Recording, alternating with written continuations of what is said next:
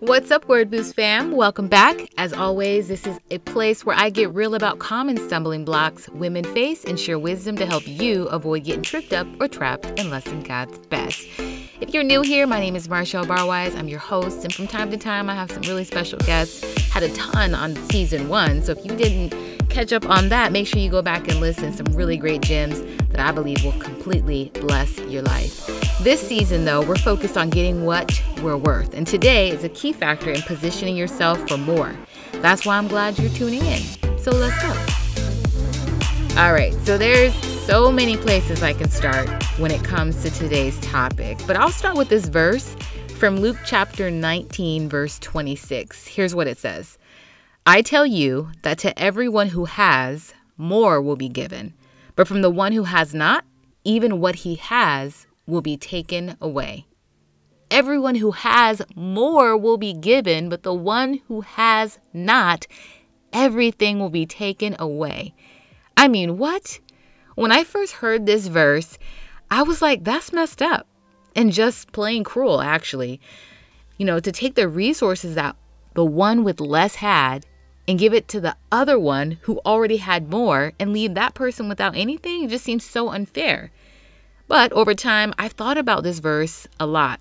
You know, I kind of pondered on it just more and more to really get a clear understanding of, you know, some different thought processes and ways to look at this verse. And there is some context that happens before this point, but this really stuck out to me.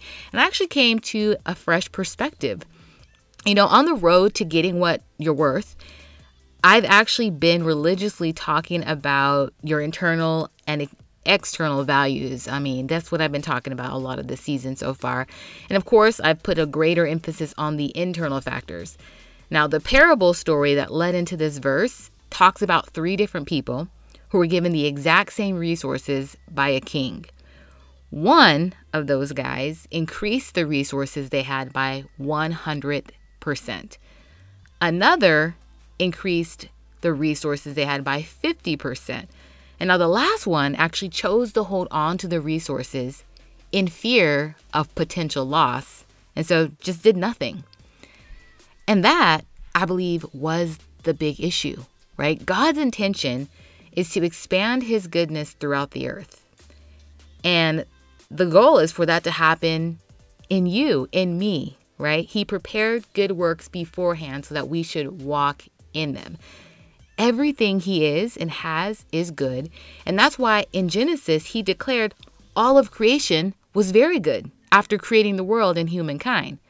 Now let that sink all the way in. God is good. He declared you are very good, and all his plans for you are good. That's it. All right. There's a lot of things out there that, you know, could get us confused, but that is the root. That is it, right? And as humans, we actually have creative DNA. And one of the first commandments given to humanity in the very beginning was to be fruitful and multiply. In other words, go out and use your creative DNA. Take something basic and elevate it into something new and brilliant. Turn that one idea, that one connection, one opportunity, one word of wisdom, and multiply it. That's the likeness we receive from God. It's one of the most valuable inheritances every living person receives, and a resource in the hands of a grateful giver will be multiplied, right? And that's what we've seen in that story, well, we actually heard the end. I read that out. But the story with the three men who all got the same amount of resources is there were two that were grateful. There were two that looked at what they had and they were like, you know what? I'm going to give, I'm going to go out and do something with this. And it resulted in more, it resulted in a multiplication. And there was one who was like, I'm not and it resulted in nothing. Actually resulted in even less in when everything was all said and done. And so this is another investor mindset moment to think about what good you have within. What good do you have within you? Think about what resources you can use to increase the good in your home your job your social circles and platforms. I'm not just talking about material possessions but more so what's in you Remember, you are the treasure. If you haven't caught the drift to, you know, what I usually like to talk about. You are the treasure. I am the treasure, right? If you lose all you have accumulated up to this point, you are what will remain. And the more that is waiting for you will only come from you remaining grateful despite what you don't have and focusing on using the good that you do have to give, right? That is the key to more. You know, someone's gratefulness will cause you to believe that they're living the life of your dreams. But in reality, behind the scenes, they could be experiencing struggles and just merely decided to focus on what they do have and what they can do to find contentment as they walk through what they're going through. Meanwhile, people on the outside looking in, someone will think, wow, they're living out a better life than me, right? And what they what they would be grateful for. Like meanwhile you're you might be living that life that they would be grateful for. Have the health that they would be grateful for. Have the family the loved ones the friends. Have the job the opportunity that they would be grateful for. But because you're too busy looking at what you don't have you can become ungrateful right and get the impression that they have it all together. And even make them that hashtag goals in your mind not knowing the true context of their situation and, you know, a lot of times, especially, it still goes around, but there was a period I remember where it was really common when, you know, couples look good together. Like I see pictures of people and they look so good together. And there was a phase where people would put hashtag relationship goals. And what always came to my mind was as good as a couple looked, I would never and would never be so quick to say, oh, that's my goal. I want what they have. Because I don't really know what they really have, right?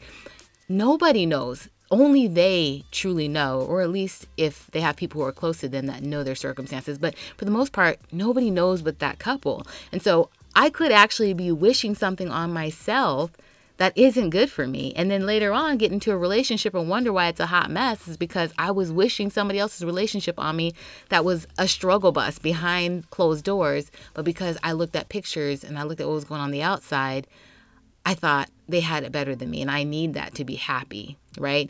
And hey, that might be something that they could bear. They might have been walking through it and, you know, they had what it took, you know, to get through that. That was their story. That was making them better.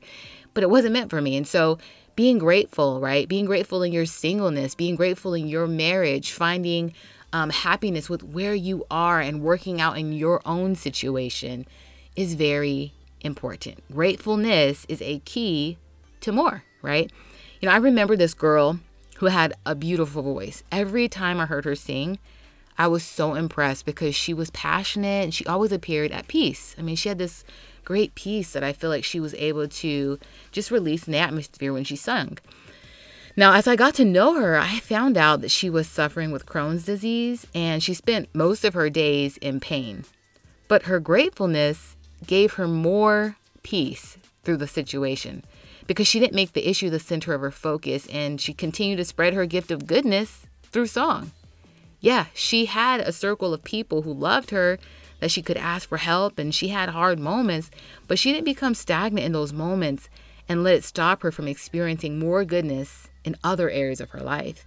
Man, what an inspiration she was. And man, I've experienced sickness, you know, had a cold or had body aches and pains at times and it could really take you out. It could it could take you out and put you in a mood where you're like, "Oh, until this is gone, I'm just not going to be myself." And knowing that she was struggling and living through that and still found a way to be grateful and to just really look at the good things that she did have going for herself was such an inspiration.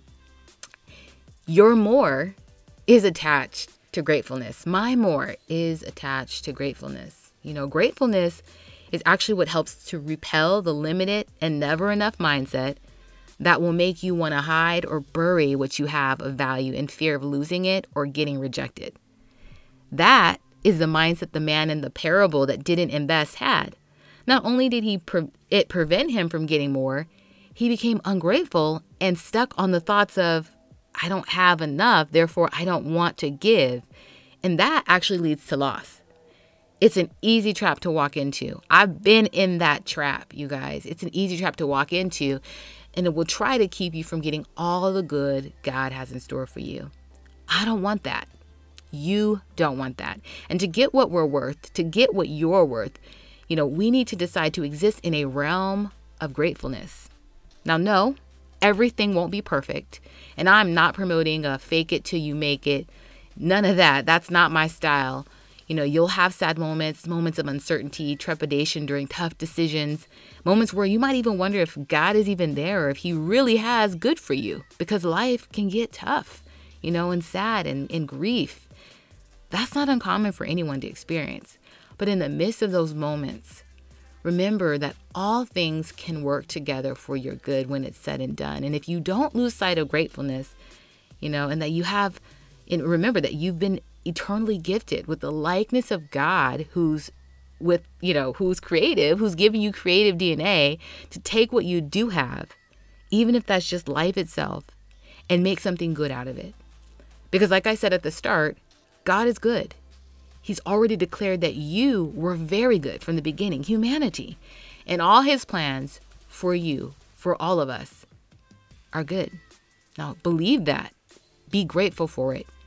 And know that in all your giving, there's more coming your way. Word Boost fam, thank you so much for tuning into this episode. Make sure you take some time this week to focus on daily gratitude. I would say write it, speak it, and repeat it and then surround yourself with people who do the same until it creates a new pattern in your mindset. We have created DNA to make that happen. Now, also, if you missed my announcement, I wrote a children's book. It's called Eight Lessons Daddy Wants You to Know for all the little girls and proud, proud girl dads to promote healthy daddy daughter relationships and to provide a message of hope for young girls with absent fathers. It actually releases on April 2nd, but pre order is available right now.